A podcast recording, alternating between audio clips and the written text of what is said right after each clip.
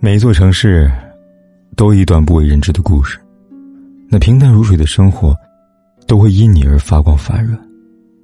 嘿，亲爱的你，今天过得如何呢？如果你想第一时间收听我的节目，并获得节目的完整文稿，可以订阅我的微信公众号“凯子”。凯旋的凯，紫色的紫。每天晚上，我都用声音来陪伴你。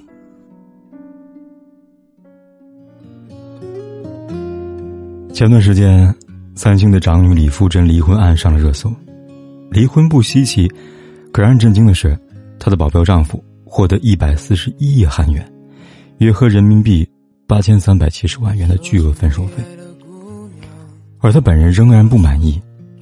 她觉得自己应该分到一点二万亿。任凭是韩国首富的女儿，面对这样的狮子大开口，也感觉吃相太难看了。李富真今年已经四十九岁了，但看起来还是很年轻，气质一绝。想当初，李富真那是典型的白富美，上流社会名媛，毕业于名校，刚大学毕业就被父亲带在公司培养，受尽父母的宠爱。而他本人也非常有头脑和能力，做事雷厉风行。这么一个掌上明珠，父亲物色了很多富二代和官二代，都觉得不满意。这时候，女儿却给他们带回一个穷小子，他昔日的保镖，突然成了男朋友。这家庭背景简直一个天上一个地下。父母再怎么反对，李富真也坚持要跟他结婚。但就是这个错误的决定，给他埋下了一生的隐患。女儿结婚当天，在商界一辈子没有吃过亏、服过软的三星总裁，一脸凝重的将女儿交给自家保安。回去之后，他的咖啡馆从天黑做到天明，仿佛已经预见孩子不幸的未来。婚后，三星总裁一次次的扶植自己女婿，送任幼崽去麻省理工读硕士。他觉得念书头疼，读不下去了，让他在公司参与管理。他动辄觉得别人看不起他，吵着闹着要更高的地位。所有家境差距太大的婚姻。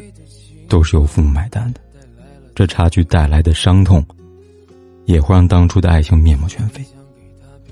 在二零一四年，李富真提出离婚，因为老公喝醉酒后殴打她，那时候她肚子里还怀着孩子。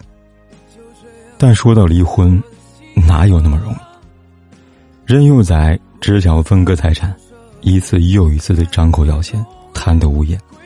还在媒体前诋毁妻子强势、势力、贪财。李夫人家对他已经仁至义尽了，但他仍然没有半点感激之情。纠缠五年之后，四十九岁的李福珍，终于天价分手费得以脱身，还险些将自己娘家财产分割过去。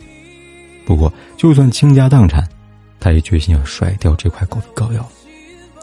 结婚若不看家境，离婚。就不得不付出代价。最近，在网上看了话题：结婚的时候要不要看家境？要不要讲究门当户对？还记得蔡康永在节目中说过：“他说，我印象中的门当户对，包括自身教育阶级、文化背景等等，家境不同，社交圈不同，婚后彼此交流的话题会越来越少，最后导致夫妻越走越远。”看家境，看的不是财富，而是因为家境不同而造成的其他影响，包括从小受的教育、接触到的人跟物、经历过的事情等等，这些很大程度上会决定一个人的眼界跟三观，而这些，才是我们真正在乎的东西。蔡康永给我们讲了一个他朋友的故事，他一同学从小在国外读书，接受国外教育。而老婆呢，却对英文一窍不通，所以两个人每次出去聚会，他老婆无法融入，根本插不上话。久而久之，两个人的话题越来越少了。回到家后，只剩下沉默了。恋爱的时候，只是两个人的事情，但结婚意味着你要走进他的世界，和他家人朋友打交道。这时候家境不同，会觉得异常艰辛。你和他家人朋友聊不到一块儿去，风俗习惯也完全不同，你始终无法融入他的世界里。这样的婚姻，两个人都会觉得很累。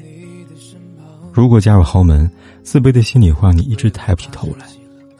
你在这个家里没有地位，插不上话，也做不了决定。外人都说你嫁得好，但内心的心酸，只有自己能懂了。而两个人，只有家境相似的时候，才能有相似的人生经历，才能融入对方的社交圈，才能有共同的话题。能聊到一块儿去，远比暂时的欢愉更重要。所以，结婚是一辈子的事情，而婚姻往往死于沉默。家境不同，不仅让你们的社交圈不同，话题不同，还会让你们的三观有很大的差距。而三观不同，往往会让你们在生活中产生很多争执。其实谁也没有错，只是每个人的想法不同而已。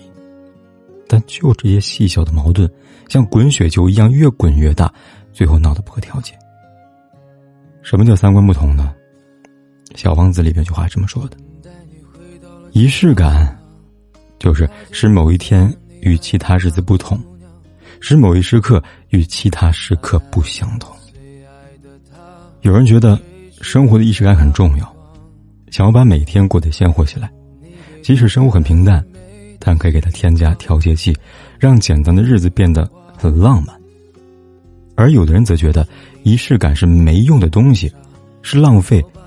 他无法理解你的仪式感，也不想包容你的仪式感，甚至觉得你太矫情。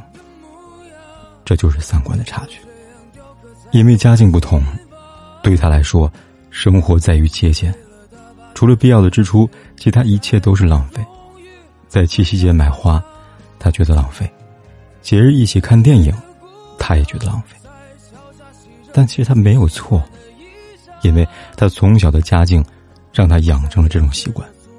可是，你的家境与他不同。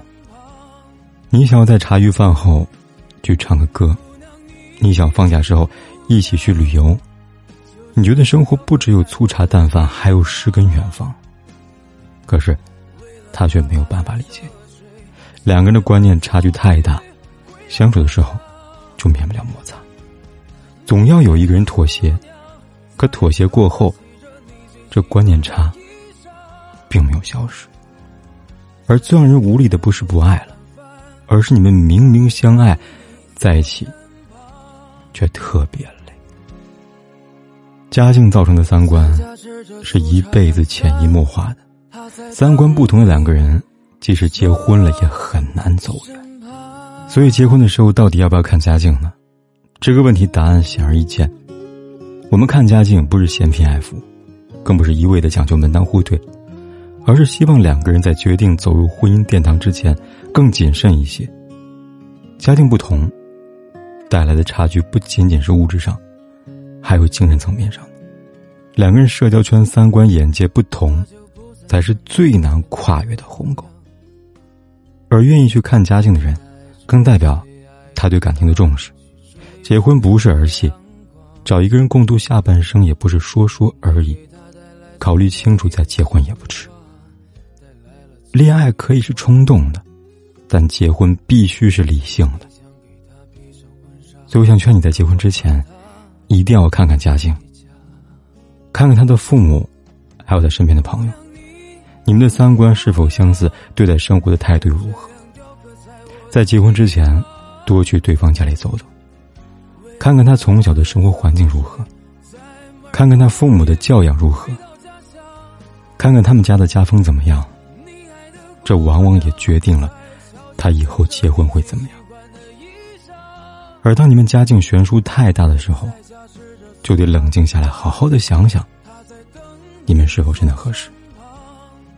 如果你有女儿，要记得告诉她这个道理：以后结婚一定要看看家境。姑娘，你的模样就这样雕刻在我的心房。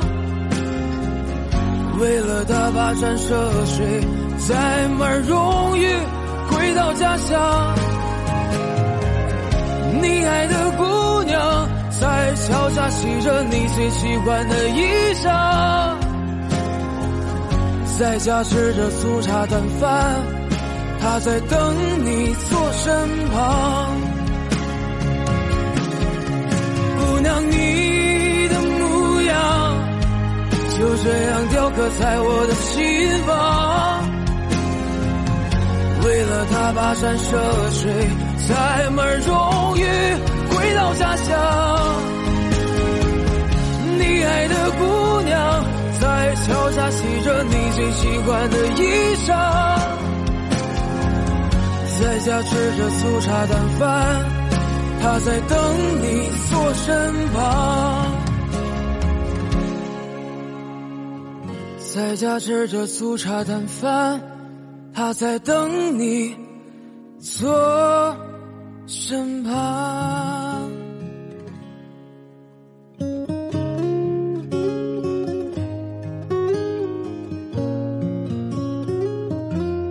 不管天有多黑，夜有多晚，我都在这里等着，跟你说一声晚安。